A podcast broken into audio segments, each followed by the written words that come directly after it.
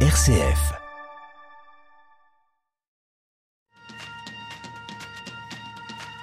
No, you won't.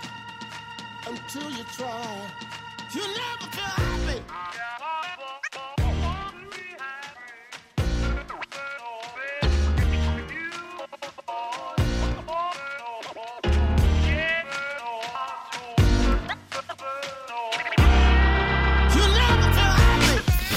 Bien bonjour, bienvenue sur euh, RCF, à vous Rita Fenendal. Bonjour, et votre morceau initial m'a fait danser. oui, oui, oui, oui. Oui, je, je vois vous trémousser en Ah studio oui, oui, comme oui, ça. J'aime beaucoup toutes les danses, surtout rythmées. Oui, j'aime beaucoup danser. Fantastique. Rita Fenendal, vous êtes professeur en langue germanique, vous aimez danser, mais surtout je vous reçois parce que vous êtes experte de la vie béguinale.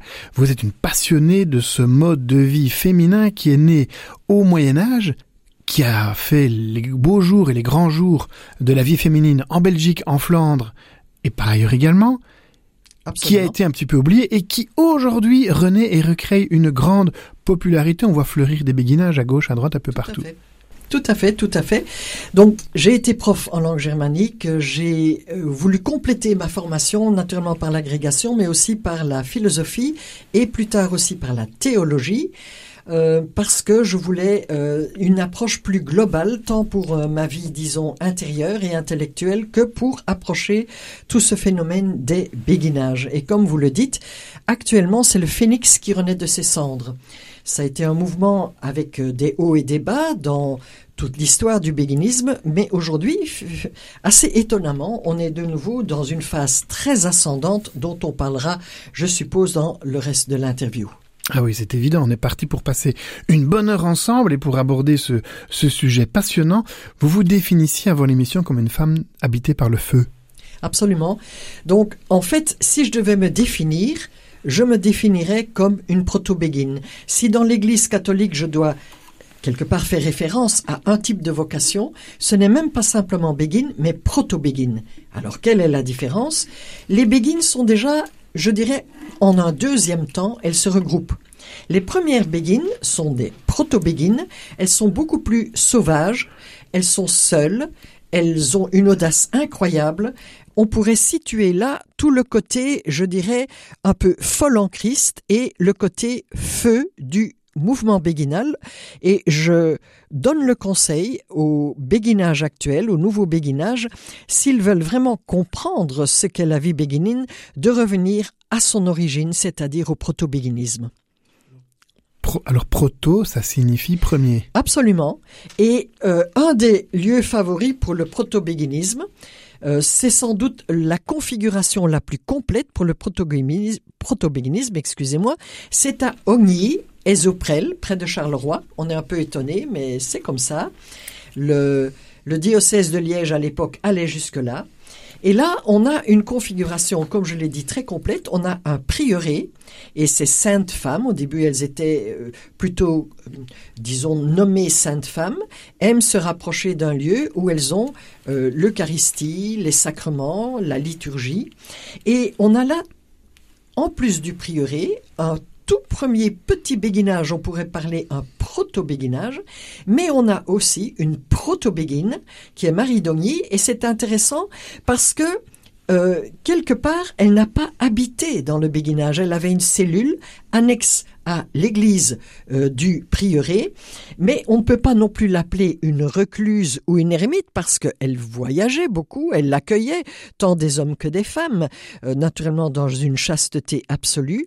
Et donc, comme elle est inclassable, il vaut mieux appeler ces femmes-là du tout début des proto-béguines. On, on se trouve en, en quelle année environ? Alors, les proto-béguines, je les situerai vers 1200. C'est vrai que tout au début, certains situent la naissance du mouvement béguinal à Liège, c'est bien entendu Liège et la principauté de Liège, autour de Lambert le Bègue, mais là c'était plutôt des groupes de partage d'expériences, d'expériences spirituelles, sans doute aussi de lecture de l'évangile, hommes, femmes, c'était des réunions si vous voyez plutôt.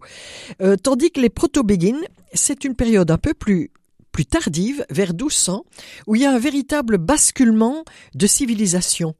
Et ce qui explique ce basculement, c'est surtout deux phénomènes qui vont de pair, l'essor des villes et une espèce d'explosion au niveau des mouvements spirituels.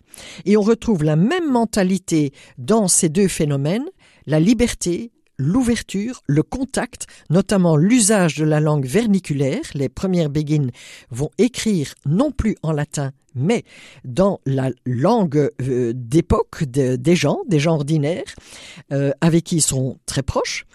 Et euh, vous avez donc toute une mentalité vraiment de renouveau, de, de, de, de risque de liberté. Je crois que le mot liberté est très important, avec naturellement une différence. Les marchands sont axés sur l'argent, tandis que les premières béguines, à l'instar des, des mouvements mendiants, vont choisir très fermement une vie de pauvreté.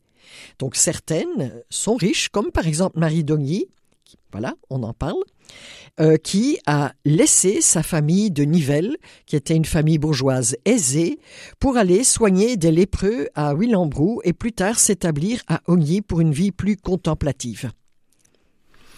Alors Wagny, ça se trouve Ogny, vous dites oui, Ogny. Oui, oui, oui, oui. Ça on tapé sur les doigts, je pouvais pas dire Wagny, mais Ogny. Et ça s'écrit bien Wagny. Alors Oui. pour, pour nos auditeurs, dans les moteurs de recherche, c'est quand même OI. Oui, Hein, c'est. OIG. Et dit attention, c'est pas Ogny anti-hiérarche, mais Ogny ésoprel. Voilà. C'est en fait euh, entre Charleroi et Fosse-la-Ville par là. Oui, exactement. Exactement. Euh, tout à fait. Et il y a des liens à établir d'ailleurs entre tout ce charisme à Ogny. Moi, je voudrais faire un lien avec Fosse-la-Ville et il y a bien sûr un lien avec Nivelles, puisque Marie d'Ogny venait de Nivelles, puis elle a soigné les lépreux à Willembrou et puis elle est venue à Ogny, près du euh, prieuré et près du béguinage, mais pour une vie, je dirais, inclassable, hors norme de proto-béguine. Ce sont des aventures tout à fait extraordinaires. À Les, fait. les femmes euh, au Moyen Âge n'avaient pas un rayonnement partout dans le monde comme elles l'avaient dans, bah, dans cette région de la principauté de Liège, probablement. Les femmes avaient une place particulière dans la principauté de Liège. On pouvait, elles pouvaient peut-être Euh, plus non, pas s'exprimer. spécialement. Ce sont des femmes qui ont créé leur propre place particulière, dans le sens où elles ont opté pour une liberté, mais il faut bien comprendre une liberté pour l'amour, pas n'importe quelle liberté. On pourrait parler d'une euh, médaille avec deux faces. D'une part, l'amour, d'autre part la liberté. Donc pas de liberté vraie sans amour avec un A majuscule et pas d'amour avec un A majuscule véritable sans liberté. Donc elles ont créé une nouvelle voie, une voie innovante, une voie du du milieu comme on dit, c'est-à-dire entre le cloître et la vie, je dirais, d'une laïque ordinaire dans le monde. Elles ont créé du neuf. Alors l'origine de cela, ben, il y a différentes hypothèses. Au début, on parlait de Frauenfrage. C'était un peu les, la, disons, la perspective euh, en Allemagne dans les années 50. Il y avait trop de femmes à cause euh, des pauvres hommes morts en croisade et ces pauvres femmes se sont réunies. Euh, ça ne tient plus du tout la route à l'heure actuelle parce qu'il faut se rendre compte que tout le monde, à ce moment-là, mourait plutôt jeune et il n'y avait pas une carence masculine. Comment expliquer sinon que les mouvements, par exemple, les ordres mendiants ont eu des milliers et des milliers de vocations s'il y avait plus d'hommes. Bon. Donc, c'est un choix. C'est un choix, c'est très important, parce qu'à la même époque, on a dit à un moment donné, elles étaient obligées, pas du tout. À la même époque commencent les monastères véritablement de cisterciennes, hmm, et donc elles aussi, les cisterciennes ont été très nombreuses, et les femmes donc qui voulaient une vie, je dirais, euh, consacrée, religieuse, etc., pouvaient choisir entre les deux. Les béguines ont choisi pour une vie de liberté, et la première liberté, elles gagnent leur vie elles-mêmes. Elles travaillent pour subvenir à leurs besoins et c'est ça le véritable point euh, dans lequel elles sont, les, je crois vraiment, les premières femmes émancipées de l'Occident. C'est vraiment très intéressant cela. Mais ça, c'est quand même une exception au niveau, au niveau du monde d'avoir cette émancipation féminine. Ah, tout à fait. Mais je, je, je le répète, c'est pas spécialement parce qu'elles elles, elles avaient reçu une place si importante, elles l'ont créée. Elles l'ont prise. Oui, elles l'ont je dirais, elles l'ont créée, elles ont été audacieuses dans ce climat de doux sang où on sort des structures établies et on crée du neuf. C'est ce que font les marchands, donc la bourgeoisie va quelque part remplacer la féodalité. hein. Et euh, regardez d'ailleurs aussi François d'Assise, il ne songe pas un instant à devenir par exemple moine ou à devenir prêtre. Non, il crée du neuf. Comme ça, la vita apostolica, on revient euh, à Jésus-Christ, à, à l'Évangile, à la suite du Christ, pauvre et nu. Et c'est tout ça dans le même mouvement. hein. Mais les béguines et les bégards précèdent même Saint François. Cocorico. No, you won't until you try. Rita Fenendal, qu'avez-vous comme souvenir de votre enfance, de votre jeunesse, qui nous permettrait de mieux vous connaître et vous comprendre aujourd'hui? Je dirais que on me demandait un peu une figure qui était importante pour moi dans mon enfance et ça m'est revenu et je me suis dit tiens comme tout le reste va être assez sérieux ici, ce sera un peu amusant. C'est Tarzan, et j'aimais beaucoup aussi les, les fauves, les félins, et je m'étais fait comme ami un guépard. Donc Tarzan et les guépards. Et en préparant un peu cette émission, je me suis dit, mais c'est quand même déjà très intéressant, parce que on a là aussi le côté, je dirais, autre, différent, exotique, euh, quelqu'un de seul, Tarzan, euh, qui n'est pas du tout relié à telle ou telle tradition, un peu sauvage, etc. Le guépard aussi, c'est un, c'est le félin qui court le plus vite. euh, c'est pas des grands troupeaux, euh, etc. Donc, je me suis dit, au fond, il y a déjà là quelque chose de ma nature qui se révélait et qui peut déjà un peu expliquer mon attrait pour euh, ce qui va être après ma passion, c'est-à-dire le proto-béguinisme. Et vous liez le proto-béguinisme à un monde sauvage.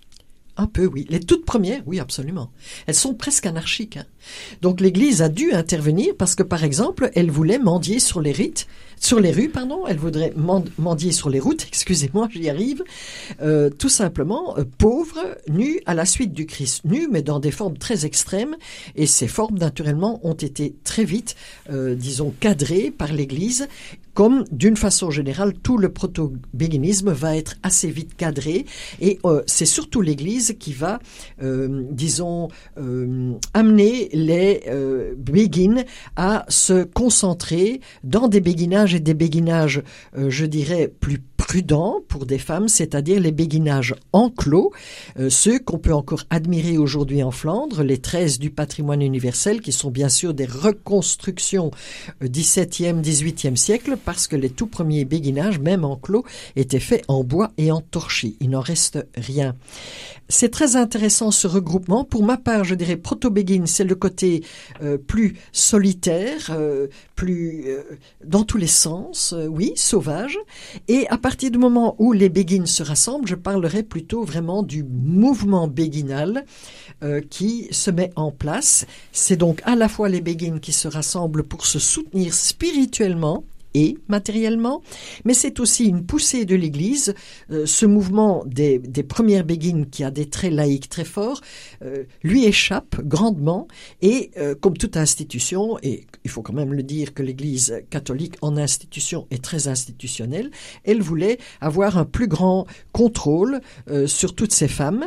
Et donc c'est l'Église qui a poussé avant tout à, ce que ces femmes vont petit à petit donc se regrouper dans des enclos. Maintenant, beaucoup disent mais comment ça se fait qu'il y en a en Flandre et euh, au Brabant flamand, je dirais, et pas en Wallonie. Donc ce n'est pas parce que les pauvres Wallons s'organisent moins bien, c'est que tout simplement les comtesses de Flandre, il faut savoir que la Flandre c'est aussi le Hainaut, hein, donc Tournai, les villes françaises de Lille, de Valenciennes, etc., euh, et le duc de Brabant hein, ont favorisé donc par des moyens, je dirais, politiques, des privilèges et par des moyens financiers, les béguines n'auraient pas été aptes à construire de tels enclos.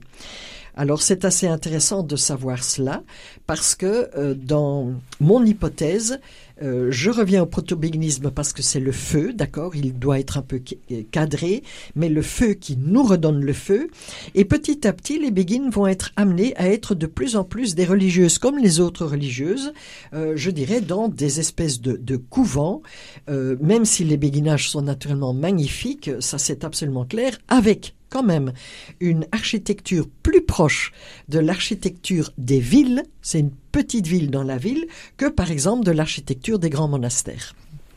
Rita Fenendal, vous évoquiez Tarzan comme personne inspirante pour vous. Vous aviez également un ami guépard. Alors je ne résiste pas. Je ne résiste pas à vous partager, vous offrir ce, ce morceau de musique de Phil Collins. Ah. Vous savez, c'est un morceau assez contemporain Oh, oui, dans ce dessin bien. animé Tarzan. Oh. Allez, je vous permets de danser à nouveau comme tout à Merci, l'heure. mais ça ils ne voient pas, hein, vos auditeurs. Non, c'est pas, dommage. pas encore. Ah. À tout de suite.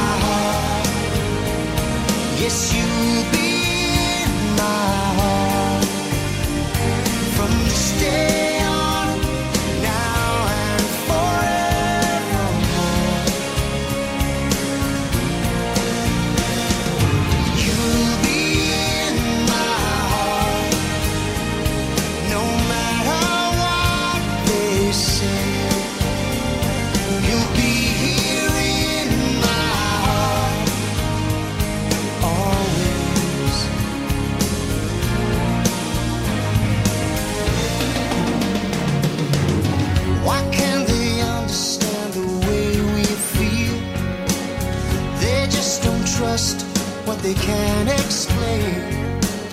Well, I know we're different, but deep inside us, we're not that.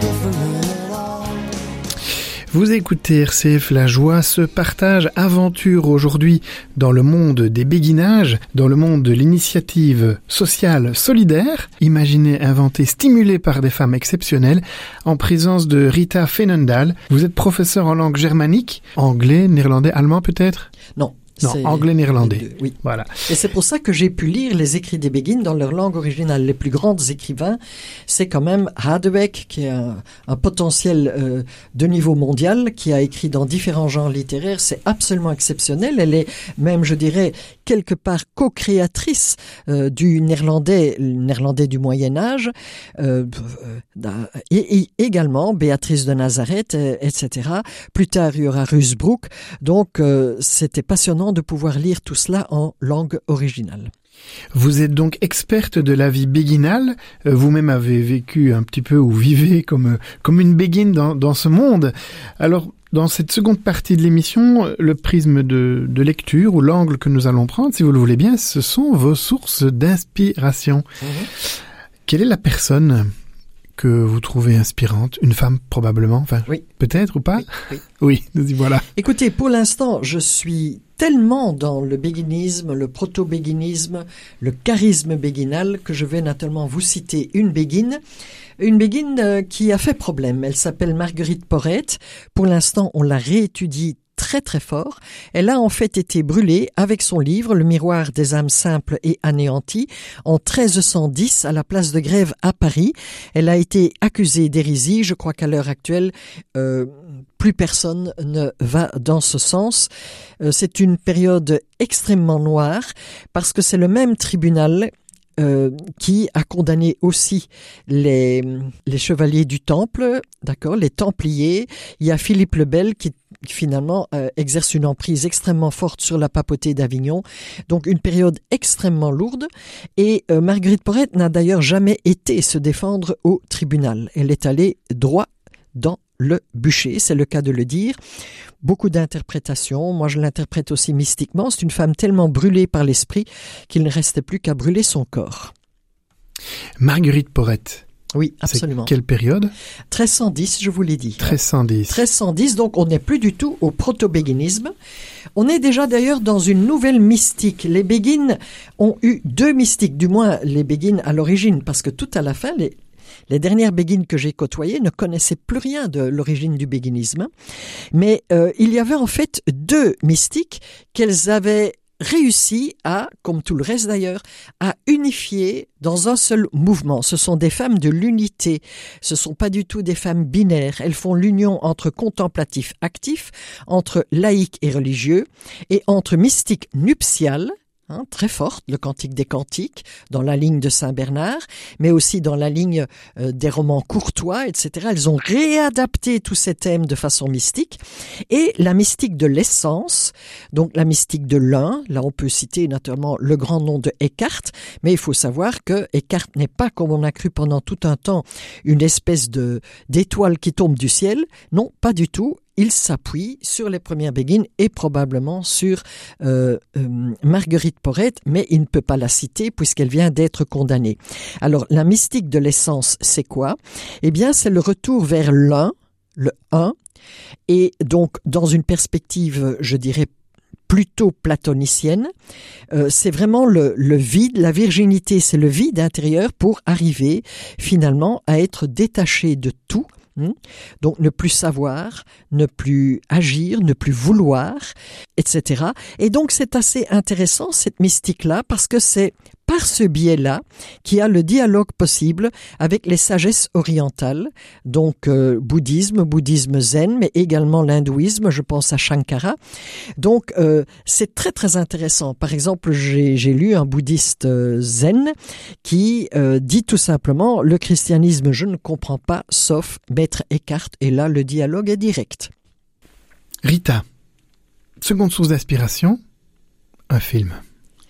Disons, pour l'instant, étant donné de nouveau que je suis très fort dans cette problém- problématique-là aussi, ce sont d'excellents films sur certains scandales de l'Église catholique. C'est pas en fermant les yeux qu'on va faire avancer les choses. Il y a eu de très bons films. Je pense à Spotlight, je pense à Philomena, etc. Mais je vais donc pas parler de cela. Je vais plutôt aller chercher des films dans, euh, je dirais, mon adolescence. Donc c'est un vieux film que, qui m'a beaucoup fasciné. C'est The Miracle Worker. Et c'est, euh, ah, voilà, c'est l'histoire de Helen Keller. Attendez, le Oui. Miracle Worker, c'est le travailleur du miracle en français. Oui. C'est-à-dire celle qui fait le miracle là, c'est pas tellement Helen Keller elle-même, hein, que vous connaissez, donc c'est une femme qui était aveugle, sourde, et à un moment donné a, a pu vivre une vie extraordinaire au service des autres, de, c'était extrêmement créatif, mais c'est celle qui a réussi à faire prendre conscience à la pauvre, à la pauvre enfant qu'elle était, Hein, tout à fait sauvage parce qu'elle n'arrivait pas à entrer en contact avec les autres, euh, c'est tout à fait remarquable, à lui faire prendre conscience de l'axe symbolique. Un moment donné, en touchant de l'eau, elle avait déjà tout essayé, c'est cette femme qui a aidé Hélène, euh, en touchant de l'eau, où elle lui disait l'eau, water, l'eau, water, etc., que la petite fille a compris, et c'est fondamental, certainement pour quelqu'un comme Lacan, ce que signifiait euh, l'axe symbolique et donc le langage, et donc la possibilité de d'entrer en contact avec l'autre, de dialoguer avec l'autre. J'ai trouvé la problématique fascinante et le film aussi très beau. Mais c'est un vieux film, en noir et blanc.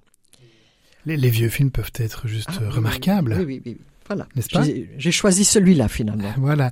Alors après un, après un film, un livre que vous pourriez nous, nous suggérer comme livre. inspirant. Oui. De nouveau, je vais revenir euh, à l'adolescence pour pas être toujours dans le proto-béguinisme et vous citer les œuvres des Béguines, parce qu'il y a naturellement le miroir des âmes simples et anéanties, ça c'est c'est un livre extraordinaire.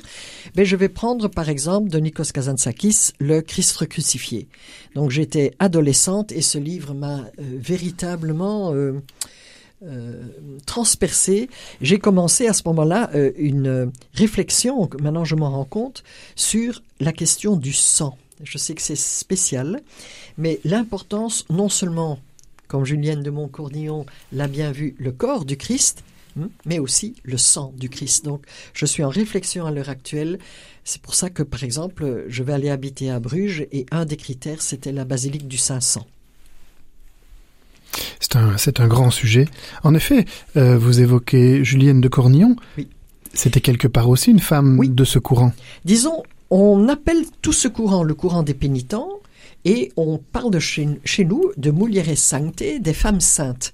Alors là, à un moment donné, on a distingué les béguines parce que c'était des femmes inclassables. Elles ne font pas de vœux, elles ne vivent pas dans un couvent, euh, elles euh, n'ont pas de règles proprement dites. Chaque petit béguinage, quand il naissent, a sa propre règle. Il n'y a pas d'ordre béguinal. Hmm. Donc pour toutes ces raisons-là, elle n'était pas particulièrement bien vue et le terme béguine n'est pas un terme positif. hein. C'est, euh, ça fait penser, bon, euh, elles ont un habit blanc comme, comme les gens ordinaires, ça ressemble pas à grand chose, c'est pas un habit religieux. Euh, bègue, le terme anglais, elles, elles sont toujours en train de marmonner, peut-être de mendier, ces espèces de femmes que on n'aime pas trop, ni l'Église, ni les autorités civiles d'une certaine façon aussi, parce qu'elles sont inclassables. On aime toujours bien ce qui est dans des catégories bien nettes. Euh, donc, euh, et parfois même un relent hérétique. Euh, Est-ce qu'elles ont bien une bonne orthodoxie? Et donc, à plusieurs reprises, elles ont dû être défendues. Une première fois par, je reviens à Ogny, Jacques de Vitry, qui a été vraiment un, tout proche de Marie d'Ogny. On pourrait vraiment parler d'un couple spirituel extraordinaire à creuser, qui a fait une vita de Marie d'Ogny, qui a voulu, après, alors qu'il était le bras droit du pape, un cardinal avec une fonction extraordinaire, être déterré de Rome pour être enterré près de Marie d'Ogny. Et ils sont encore toujours ensemble, je dirais, hein, les reliques de l'une et le sarcophage de l'autre, de Jacques, dans l'église d'Ogny qu'il faut donc absolument aller visiter. Vous êtes, vous êtes en train de dire qu'il y a un cardinal enterré à côté de Charleroi. Oui, tout à fait. Euh, absolument. Et là, je voudrais revenir sur ce lieu parce qu'on y a créé le CIPO. Alors, le CIPO, c'est un centre d'interprétation du proto-béguinisme.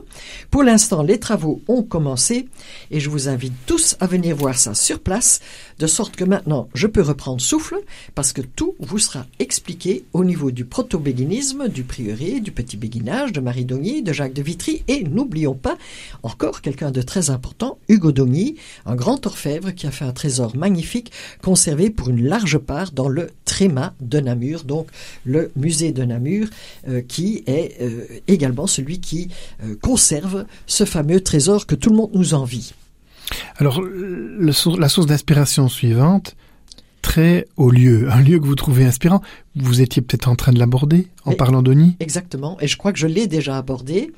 Donc c'est effectivement Ogny parce que j'avoue que là, je suis obligé de dire que quand j'y vais, surtout avec mon petit motorhome mais que je reste logé, je vis des choses, je suis obligé de dire, euh, tout à fait uniques. Euh, Ra- Racontez-nous. ah là, c'est un peu... Il y a une grâce spéciale. Et euh, je dirais que ceux qui sont sensibles à cela vont le sentir, et j'ajouterais même croyants ou non croyants. Donc à la dernière conférence que j'ai donnée pour les journées du patrimoine, j'ai insisté là-dessus. Euh, ça rejoint d'ailleurs la, grande pensée euh, du catholicisme sur l'Esprit Saint. Il a été répandu sur tous et sur tout l'univers. Et ça me paraît très important. Ce feu se communique aussi, euh, par exemple, à ceux qui ne sont pas croyants. Ça me paraît très important. On, on sort des limites. Bon, ça se fait dans une église. Il y a une part qui reste consacrée. L'église reste consacrée. hein. mais dans la nef, on établit ce centre interprétatif et c'est bien ouvert à tous. Je, le répète tout le temps, pour moi l'origine est inspirée, ça c'est clair, mais le statut est laïque et on fonctionne, le fonctionnement d'ailleurs intéresse beaucoup des partenaires que j'essaye de trouver aussi en Flandre, qui est assez remarquable dans le sens des partenaires, grands comme petits, égaux, euh, respectueux les uns des autres et chacun est, je dirais, le maître dans son propre domaine. Donc une grande complémentarité et je crois que c'est très important aussi, il n'y a pas de chef et ça fonctionne. Donc il y a par exemple main dans la main euh, la commune, qui est quand même euh, socialiste, nous sommes bien dans, dans le bassin de Charleroi, et l'évêché de Tournai euh, travaillent main dans la main, il n'y a pas de tension, c'est pour certains effectivement du jamais vu. Magnifique. Pouvons-nous savoir quelle est votre citation, voire un extrait de la Bible que vous trouvez inspirant, Rita Fenendal? Ben, c'est celui qui a beaucoup joué au moment de ma conversion. Qu'est-ce que j'entends par conversion? J'ai toujours été naturellement catholique, de formation catholique, mais je ne peux pas dire que le, Christ était, euh, comment vais-je dire, euh, vraiment la lumière de ma vie. Et il y a eu là une véritable euh, expérience initiatique autour du Christ dans un milieu qui n'était pas particulièrement catholique. C'était une espèce de constellation de chrétiens à Leuven. Là aussi, ben, finalement, je retrouve toujours mon, essence de proto-béguine. C'est on ne peut plus varier dans tous les sens, un peu anarchique, qui l'eût cru. hein. Donc il y avait des pentecôtistes, des protestants évangéliques et autres protestants, des catholiques, des catholiques plutôt en recherche. On est là à l'aube de l'explosion du mouvement charismatique catholique. Il commençait, tandis que là c'était déjà euh, très vivant. Fin des, années, des fin des orthodoxes années aussi. 60 Hmm Fin des années 60 oui, c'est ça. Donc, attendez, ça devait être quand j'avais grosso modo 21, 22 ans. Ah non, je peux pas dire mon âge, hein, ça se fait pas pour une dame. hein. Mais donc, euh, dans les années, je dirais euh, 76, quelque chose comme ça. euh, oui. Donc, voilà. Donc là, j'ai fait une expérience très forte, à la fois donc dans ce groupe, mais toujours en écart, en isolement par rapport au groupe. Proto-béguine, qui l'eût cru. Euh, donc, euh, c'était très personnel, très intime. J'avais lu l'évangile de Jean pendant une nuit et le lendemain, c'était une fulguration. Et alors, un des textes importants, c'était ce texte euh, très connu hein, qui me parlait, le verset de Matthieu 11. Euh, je ne sais plus exactement la référence. Bon, vous le connaissez. Venez à moi, vous tous qui peinez sous le poids du fardeau, et moi je vous procurerai le repos. Prenez sur vous mon joug, devenez mes disciples, car je suis doux et humble de cœur, et vous trouverez le repos pour votre âme. Oui, mon joug est facile à porter, et mon fardeau léger. Voilà le texte sans doute clé de ma vie. Pourquoi dites-vous avec tout le recul que c'est une clé de votre vie? Ah, parce Dans que ce texte qui est très riche. Euh, je dirais que je suis une hypersensible, comme on appelle ça, donc mon cerveau galope un peu dans tous les sens. C'est pas facile à vivre, c'est pas non plus sans doute facile pour les autres de, de toujours me suivre. Et je crois que cette notion de trouver quand même un repos dans tout ça me parle, et surtout la figure de Jésus. Je suis doux et humble de cœur, mais pas du tout euh, gnangnan gentil. Euh, J'aime beaucoup aussi dans le Christ euh, son comment vais-je dire son c'est quelqu'un qui déteste l'hypocrisie qui est transgressif. Euh, quand on voit par exemple tout son dialogue avec les pharisiens, par moments on dit mais il les cherche vraiment. Et ça, il le fait pour libérer, euh, nous libérer tous euh, de ce que le religieux peut avoir comme carcan qui, au lieu de nous amener au Dieu véritable, nous étouffe. Mais vrai, courageux, fort, jusqu'à le payer de sa propre vie. Je crois que le vécu prime sur l'intellectuel.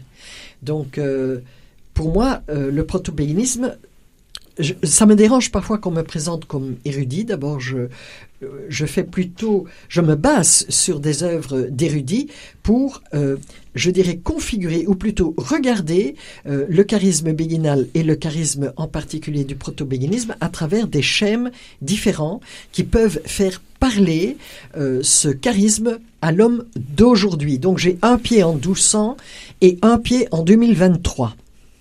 Intéressant. Et donc, euh, mais c'est-à-dire les toutes dernières tendances. Donc rien ne me fait peur.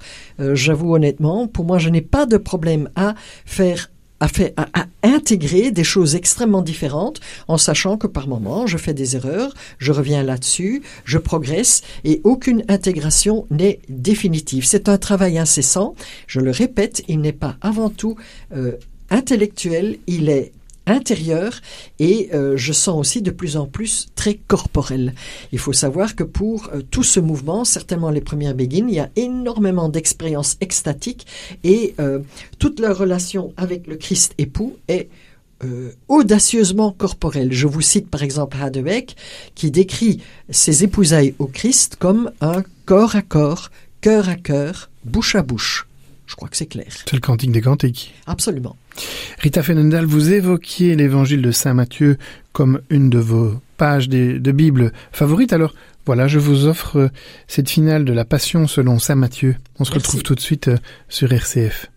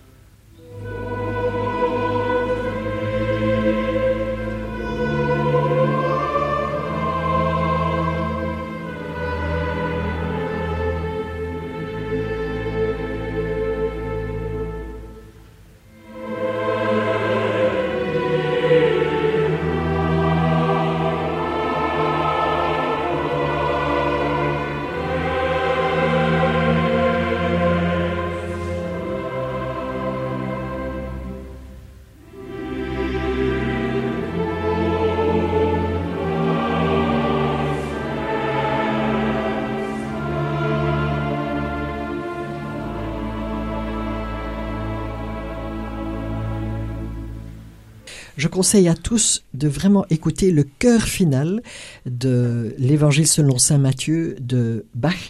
Il y a quelque chose d'extraordinaire parce que vous avez à la fois le ton majeur et mineur en même temps et donc vous avez la mort et déjà la résurrection. Il faut absolument écouter ça, c'est magnifique. Merci Rita Fenendal. Vous êtes euh, experte, vous, ne voulez pas qu'on vous appelle experte, mais néanmoins, vous êtes quand même euh, une bibliothèque à vous seul sur euh, cette vie béguinale qui vous passionne. Vous le disiez, vous avez un pied en 1200, un pied en 2023. Oui. Hein, voilà, vous avez fait partie du premier béguinage de Lozelle et maintenant vous partez vers Bruges, qui est une des capitales mondiales euh, des béguinages, ce béguinage qui est qui est ravissant, qui est qui est connu. Oui. Vous ouvrez une nouvelle page de, de votre vie. Oui. Alors, euh, je retourne vers une période de plus grande solitude, même si là, je vais être euh, en lien avec différents lieux, notamment aussi un projet avec donc une église double, je dirais. Elle reste consacrée, mais il y a une partie qui est vraiment ouverte à quelque chose de très progressiste, notamment au niveau de l'art contemporain. Ça, je vais découvrir et je veux, je vais un peu participer à cela. Mais fondamentalement, j'y vais pour retrouver une vie plus solitaire. J'avais d'ailleurs connu une vie plus solitaire dans le passé où euh, je combinais, euh, disons, mon enseignement à, à l'UCL, Université catholique de Louvain, donc, euh, avec une vie semi er- érémitique dans une caravane près de Banneux. Euh, une période que j'ai énormément aimée. J'aimais beaucoup vivre dans la caravane et apparemment euh, j'ai été contaminé puisque à l'heure actuelle je passe beaucoup de temps dans un petit motorhome que je me suis procuré, ce qui me permet d'aller dans tous des lieux sources pour moi et j'espère si la santé me le permettra d'aller voir aussi les nouveaux béguinages dans d'autres pays, essentiellement en France. Vous, avez un motorhome Oui, tout à fait. et vous dormez dedans, vous faites la Ah, cuisine, vous faites tout dedans. Notamment, euh, par- exemple, à Ougny, mais pas uniquement. Parfois, je vais dans la nature. La nature, pour moi, c'est fondamental. Alors, je vais pas spécialement loin pour l'instant. ah, c'est mais- amusant ça, c'est Hmm? amusant. Vous prenez votre Ah oui, motorhome tout à fait. et vous dites là, je vais au milieu de la forêt, etc. Ah oui, tout à Quel, fait. quel est votre ça. dernier voyage en mobilhome? Euh, J'aime beaucoup aller près de la Meuse où j'ai découvert des petits coins, mais j'en parle pas trop parce qu'alors euh, il y aura plein de motorhomes là-bas et peut-être que la police trouvera que je ferais mieux d'aller dans un camping. Je refuse absolument parce que j'ai un motorhome tout à fait euh, autonome avec panneaux solaires, avec euh, au lieu d'avoir les lourdes bonbonnes, j'ai un petit une petite bonbonne de LPG dans la voiture, donc je suis absolument autonome. Naturellement la petite toilette d'habitude, etc. Je ne dois pas aller dans des parcs à motorhome ou des campings, Mais- ce mais que je C'était où? C'était où? Le long de la Meuse La, la dernière fois, c'était à Godine, euh, pour aller voir, euh, là, c'était la nature, après une réunion qui m'avait un peu fatigué, pour voir la Meuse en chômage et pour aller voir, je suis heureuse de le citer, le magnifique euh, musée archéologique de la Haute-Meuse avec une dame qui est devenue mon amie, qui a lancé tout ça euh, et que j'admire. Voilà. Ah, Rita Fenendal, vous êtes donc passionnée, vous êtes une femme de feu et votre leitmotiv c'est de transmettre le feu. Absolument. Euh, C'est-à-dire que, euh, comme, je vous l'ai dit, euh, j'espère que je ne me répète pas, mais pour les nouveaux béguinages, il y avait parfois un problème au niveau spirituel. Mais là, nouveau béguinage, c'est la même chose que vers 1200. C'est normal, c'est la même période. C'est aussi un basculement de civilisation, un capitalisme qui est devenu fou, j'ai pas d'autre terme. Au niveau spirituel, une explosion. On peut parler du renouveau charismatique dans l'Église, mais je dirais quand même avant tout aussi tout l'apport des religions et des sagesses de l'Orient. Et inutile de dire qu'on va endiguer ça. Il suffit de taper trois lettres sur l'ordinateur pour être en contact avec tout ça. Donc, essayer de revenir dans un catholicisme pur, dur, n'a aucun sens pour moi. Il faut au contraire former les jeunes pour essayer de d'app- d'apprendre à intégrer tout cela dans une identité bien et pas dans du patchwork, ça c'est évident. Vous pouvez me rappeler le début de ce que je disais ici parce que j'ai perdu le fil de ma pensée. Ah oui, oui, oui, les nouveaux béguinages. Eh bien, à un moment donné, euh, j'en parlais aussi avec, par exemple, Thierry Prédignac, qui a lancé Vivre en béguinage en France. C'était donc des béguinages d'inspiration euh, chrétienne, mais euh, on a toujours trouvé le côté spirituel un peu faible. Il y avait aussi un autre problème, c'est que se trouvaient dans le même béguinage des chrétiens de tendances très différentes. L'un venait du mouvement charismatique, un autre, je dirais, d'un mouvement plus traditionnaliste, un troisième euh, d'un engagement paroissial très fort. Et euh, on s'est posé la question comment trouver une unité et pour moi c'est une évidence, il faut revenir au proto-béguinisme et oser se lancer, par exemple, dans la lecture des textes des premières béguines, même si au début on est un peu saisi parce qu'on dit mais comment est-ce qu'on peut actualiser ça aujourd'hui? Eh bien, il faut faire l'expérience. Je l'ai fait avec euh, notamment un groupe euh, qui existe depuis 25 ans de lecture de textes mystiques. On a commencé par les textes des béguines et partout je le fais, c'est la même chose. Au début, on est un peu baba et puis on, s'enfonce dans le texte, on, laisse ces textes magnifiques nous parler, et à un moment donné, il y a quelque chose d'extraordinaire, un témoignage que j'ai entendu. Nous avons enfin des termes pour mettre des mots sur notre propre expérience mystique qu'on ne connaissait pas. J'ai trouvé ça extraordinaire. Il faut oser, même Eckhart, il faut oser et arrêter de dire non, il faut d'abord je ne sais combien de livres d'introduction. C'est pas juste. Il faut laisser le texte vibrer, il vibrera. Revenons un petit peu sur le succès actuel des formules de béguinage. Alors, on appelle, qu'est-ce qu'on peut appeler béguinage? Puisqu'il y a un tas de d'habitats groupés qui fleurissent à gauche et à droite. Euh, vous évoquez les soucis de vie en commun, de vie ensemble, l'unité. Qu'est-ce qui rapproche? Quelle est, quelle est votre observation de, cela? Ben, En fait, qu'est-ce qu'on peut, qu'est-ce qu'on peut appeler béguinage aujourd'hui? Alors, je vais le dire en termes actuels. Et là, je prends position parce que c'est un terme très discuté à l'heure actuelle. Il y a, euh, surtout en France, vraiment des graves tensions. Est-ce qu'on peut employer le terme béguinage pour ci ou pour ça? Ou même, nous sommes euh, le bon béguinage et les autres sont moins bons béguinage. Donc, euh, ce sont des choses assez déplorables et je crois que c'est jamais bon d'entrer dans, dans des discussions aussi binaires concernant un sujet.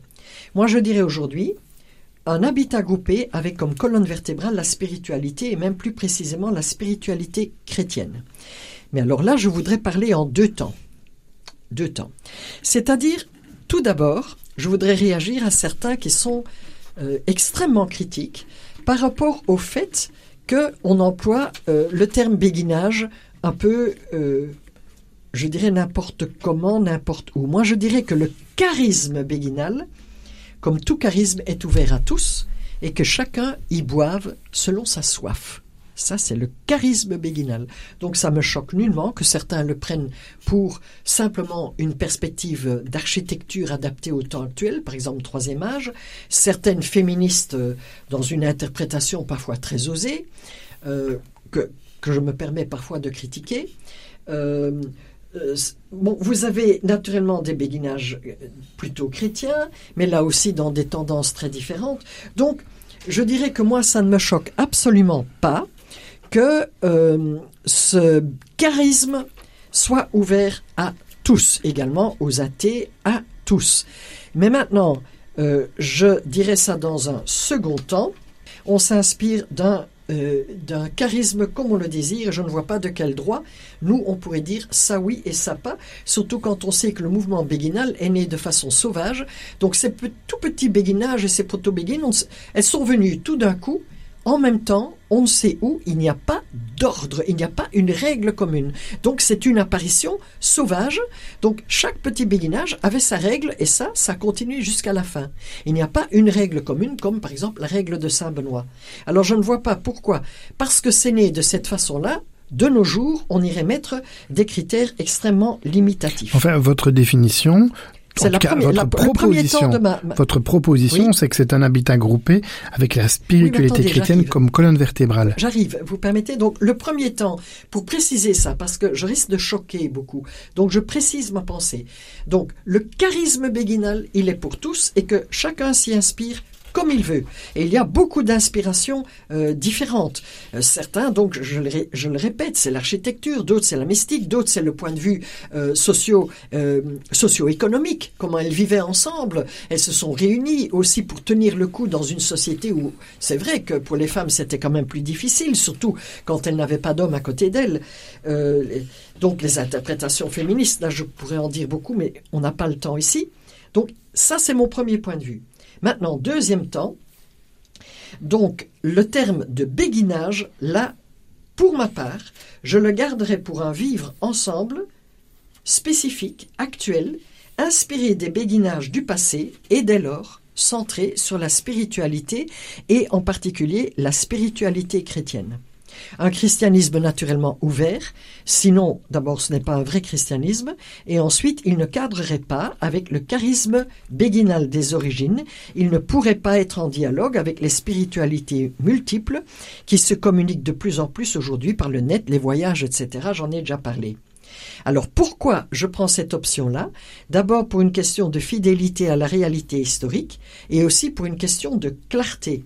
Sinon, en effet, le terme pourrait être, je dirais, de façon beaucoup plus heureuse, euh, être dit autrement. Plus exactement, euh, je dirais, le terme de béguinage pourrait sinon être utilisé à toutes les sauces sans revenir à la source créatrice. J'en reviens toujours à la source créatrice. Et je trouve que pour les autres habitats groupés, hein, euh, il y a des termes euh, euh, contemporains, je trouve beaucoup plus précis. Par exemple, un habitat groupé, participatif, autogéré, centré sur tel ou tel idéal, par exemple écologique ou quoi. je ne vois pas très bien pourquoi on garde le terme de béguinage quand ce n'est plus accordé à une inspiration spirituelle, et je dirais même spirituelle chrétienne. Il y a suffisamment d'autres termes qui sont beaucoup plus clairs. Donc ça, c'est mon point de vue euh, que j'essaye d'expliquer avec un peu plus de détails pour euh, parce que je me rends bien compte que c'est un sujet de, de, haute discussion et que là, je dirais quand même, il faut certains axes. C'est vraiment très clair et c'est très inspirant et c'est très passionnant. On arrive tout doucement vers la fin de, de notre émission. Vous avez notamment euh, fondé, cofondé le CIPO. Et donc les nouveaux béguinages ne doivent pas être fondés, et le SIPO ne doit pas être fondé. C'est quelque chose qui vient d'ailleurs, que l'on reçoit et que l'on met en terre. C'est certain qu'à un moment donné, euh, au XVIIe siècle par exemple, parce que l'histoire du béguinisme est fascinante, c'est un, un mouvement tellement souple, euh, tellement adaptatif, que dans l'histoire du béguinisme, il y a différentes périodes vraiment très différentes les unes des autres. Par exemple, au XVIIe siècle, elles vont devenir euh, les grands promoteurs de la contre-réforme. On ne peut pas être plus dans l'institution ecclésiale alors que les toutes premières étaient quasi anarchiques. Et tout le monde est d'accord pour dire ce sont bel et bien des béguines. C'est bien le même mouvement béguinal. Au XIXe siècle, ce sera encore autre chose. Elles vont se lancer dans l'enseignement. Et par exemple, à Nivelles, les sœurs de l'enfant Jésus, ce sont en fait, à l'origine, les dernières béguines qui ont voulu un ordre religieux euh, enseignant. Je reviens au XVIIe siècle. Là, pour être très bien dans la contre-réforme, il faut naturellement une fondatrice, parce que sinon, on n'est pas aussi bien solidement établi. Alors elles vont aller chercher ça chez Sainte-Bègue, qui n'a ça n'a aucun sens. Sainte Bègue, nous sommes dans la période mérovingienne. C'est donc la sœur de Sainte Gertrude de Nivelles. Nous sommes donc au 7e siècle. Ce sont les Pépinides qui vont mener à Charlemagne. Vous comprenez bien que Sainte Bègue ne peut pas être la fondatrice de quelque chose qui, est, qui a vu le jour en 1200. Revenons, si vous le voulez bien, sur les béguinages contemporains. Quelles sont des, bonnes idées pour qu'un béguinage contemporain fonctionne? On est encore en, en, pleine, en, pleine, en pleine recherche. Et je dirais que à l'heure actuelle, c'est un des points que je mettrais vraiment à l'ordre du jour pour l'étude des nouveaux béguinages. Donc, euh, je peux vous donner quelques pistes, mais pas plus. Et là, je conseillerais à tout le monde qui veulent commencer un nouveau béguinage, en tout cas, de bien réfléchir à ces choses à l'avance. C'est fondamental. Il faut le prévoir dès le début et dans les statuts. Pas simplement parler entre soi, mais dans les statuts. Et euh, une charte, je dirais une charte à deux temps. D'une part, déjà quand même, le groupe se réunit et chaque béguinage est unique, voire des grands axes, hein, qui seront des références, mais pas fermer la charte parce que c'est dans le vécu de tous les jours que la charte va se compléter et elle restera toujours une référence, mais toujours une référence ouverte. C'est mon point de vue pour la charte, mais il en faut une naturellement. Alors, ce qui est très important, c'est le modèle béguinal. Bon, pour ma part, un des modèles les plus faibles, c'est le modèle de la copropriété. Pourquoi? Parce que d'abord, euh, il y a la vie même et la copropriété qui est plutôt euh, une, euh, une question quand même de finance avec tous les problèmes liés à ça, c'est-à-dire qu'il y a euh, des héritiers, il y a une affaire d'héritage, il y a une affaire d'argent. Et donc, je dirais aussi que l'imbrication copropriété et, je dirais, vie béguinale sur place est difficile à gérer. Donc, pour moi, ce n'est certainement pas le modèle à favoriser. Personnellement, dans mes projets de béguinage nouveau, je tente vraiment de l'éviter. Vous, vous favoriser un, un ancien monastère ça, on forme, y forme d'ASBL, en gros, mais c'est-à-dire une, une, propriété commune collective avec des logements loués plutôt que vendus, c'est ça? Bien sûr. Donc, par exemple, une fondation qui est propriétaire du tout, hein, et tout le monde devient locataire, et ça, c'est très important. Vous n'avez pas non plus, ce qui existe aussi dans d'autres cas, de tension entre locataire et propriétaire. Par exemple, Thierry Prédignac, si j'ai bien compris, si j'ai bien retenu, pour son propre euh, premier nouveau béguinage, a connu là une tension très forte qui a fait qu'à un moment donné, cela a éclaté. Hein. Donc, on a beaucoup de problèmes euh, qu'il faut essayer d'éviter. Donc là, tout le monde est locataire, égaux, et on peut aller plus loin on peut encore aller plus loin dans une perspective plus sociale, c'est que chacun paye selon ses revenus réels, le locataire. Hein. Donc chacun, la location est payée selon les revenus réels, euh, basés sur des documents comme par exemple les, feuilles d'impôt, etc. Et il faut faire un certain contrôle. Hein. Désolé, mais c'est comme ça. Nous sommes des humains et l'argent, c'est toujours le problème. Hein. L'argent est toujours, l'argent et le pouvoir, c'est toujours très dangereux. Et donc ces choses-là doivent être établies dès le début d'une façon tout à fait claire. Ce dont vous parlez, c'est très intéressant. Bon, j'ai vu euh, votre modèle accordéon qui m'inspire terriblement. Je vais y retourner, je ne le connais pas encore bien. C'est extrêmement intéressant. Je reviens à Thierry Prédignac. Il avait d'abord fait des euh, béguinages avec une, une source chrétienne, troisième âge, et s'était inspiré du petit béguinage de Lozelle que j'habite encore actuellement et que je vais quitter. Hmm. Et puis, euh, je dirais pour, pour des raisons de financement, euh, donc euh, en fait, il ne recevait plus de financement si c'était chrétien. Si j'ai bien compris, voilà, ça existe. Il hein. ne faut pas imaginer qu'à l'heure actuelle, ce sont les chrétiens qui, qui sont les, les gens intransigeants et pas toujours très ouverts. donc voilà. Et alors, il a gardé le terme béguinage. Je lui en parlerai une autre fois puisque je me suis exprimé sur le sujet je changerai de nom, puisque maintenant, ça reste des lieux pour le troisième âge très intéressants, très axés sur euh, d'excellentes relations fraternelles. Il a fait un travail fantastique, mais il n'y a plus le côté chrétien. Par contre, il a créé les maisons d'alliance. Hmm, et ça, ça ressemble à votre projet. C'est-à-dire, c'est un monastère avec encore quelques religieux ou religieuses qui ont comme apport toute leur vie spirituelle, l'Eucharistie, la guidance spirituelle, les offices, etc., mais vient s'établir là, il faut quand même le dire, un béguinage ou une sorte de béguinage avec des laïcs, euh, un peu de, de tout type, et qui vont, euh, fonctionner en win-win, en aide mutuelle. Euh, ces laïcs vont aussi aider les religieuses sur tous les plans, hein, matériels, mais aussi je crois, euh, toute une connaissance du monde contemporain. Je parlais de 2023. Donc rendre aussi ce côté euh, monacal plus ouvert aux évolutions tout à fait actuelles. Et euh, il y a là, disons, tout un dynamisme que j'aime beaucoup parce qu'il me rappelle ce ce côté du charisme béguinal, on ne fait pas de monde binaire, on, on associe euh, je dirais presque de façon naturelle ou surnaturelle, euh, ce qui pourrait sinon être binaire. Donc de très belles associations qui fonctionnent ensemble. La même chose pour le CIPO. Je dois quand même dire quelque chose encore. C'est trop important, les choses à faire, les choses à éviter surtout.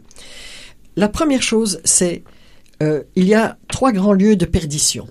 Et j'appelle ça l'argent, le pouvoir et le sexe. Qu'est-ce que j'entends par sexe? J'entends par sexe le fait d'utiliser l'autre pour mon propre besoin. La personne autre pour mon propre besoin. Ça peut être toutes sortes de besoins et naturellement, en fin de compte, aussi le plaisir sexuel. Donc, c'est, je, suis ici dans l'axe de la grande patristique. Hein. Eh bien, c'est la même chose encore aujourd'hui. Donc, tout ce qui est naturellement le pouvoir, c'est-à-dire la juste gouvernance, numéro un, à traiter avant tout le reste. Euh, c'est fondamental l'argent, ça doit être tout à fait net, fondamental, et euh, toujours revenir, se remettre en question, est-ce que l'autre, je l'utilise ou est-ce qu'il est véritablement mon frère et mon partenaire à part égale que je respecte Je conseille toujours aussi à tout habitat groupé, que ce soit béguinage ou autre, et on a du mal à ça parce qu'on aime bien rester, j'emploie l'expression qui fait parfois rire, des potes qui font la popote entre potes. Eh bien, absolument euh, l'importance d'intégrer dans le véritable fonctionnement du lieu comme de l'habitat groupé quel qu'il soit, un tiers externe, neutre, compétent, professionnel. Hein? Donc par exemple pour euh, des, habitats groupés euh, dans, ma région, hein, euh, Brabant Wallon, ben, je pense par exemple à Habitat et Participation qui ont aussi différents services à offrir. Donc un service juridique, un service, mais justement, qu'est-ce qu'il faut faire, qu'est-ce qu'il faut éviter?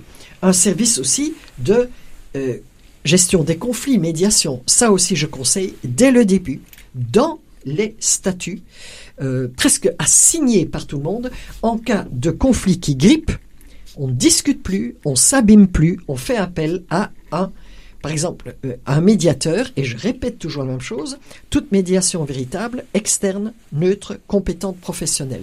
Et pas régler ça entre soi, popote entre potes. Rita Fenedal, je vous écouterai encore des, des, heures à discuter de cela. Vous avez, franchement, une, vous êtes une bibliothèque ambulante. Hein. Vous avez, vous avez un mobilhome, mais un mobilhome rempli de livres, de trésors, de souvenirs. On aura l'occasion d'encore vous recevoir sur RCF. En tout cas, un immense merci pour votre passage à la radio. Merci beaucoup. Voilà, et pour nous quitter, eh bien, je vous propose d'écouter une star qui a vécu il y a longtemps, qui redevient hyper populaire aujourd'hui, Hildegard von Bingen. Oui. Vallée, rhénane, pas très loin d'ici. Mais elle fait encore partie du monde féodal. Ce n'est pas une Begin. Elle est 12e siècle, et les Begin à partir de 1200, ce sont les, les bourgeois, la langue vernaculaire. Elle est encore dans un monde quand même très marqué par le côté aristocratique. Mais c'est une femme d'exception, insituable aussi, ça d'accord.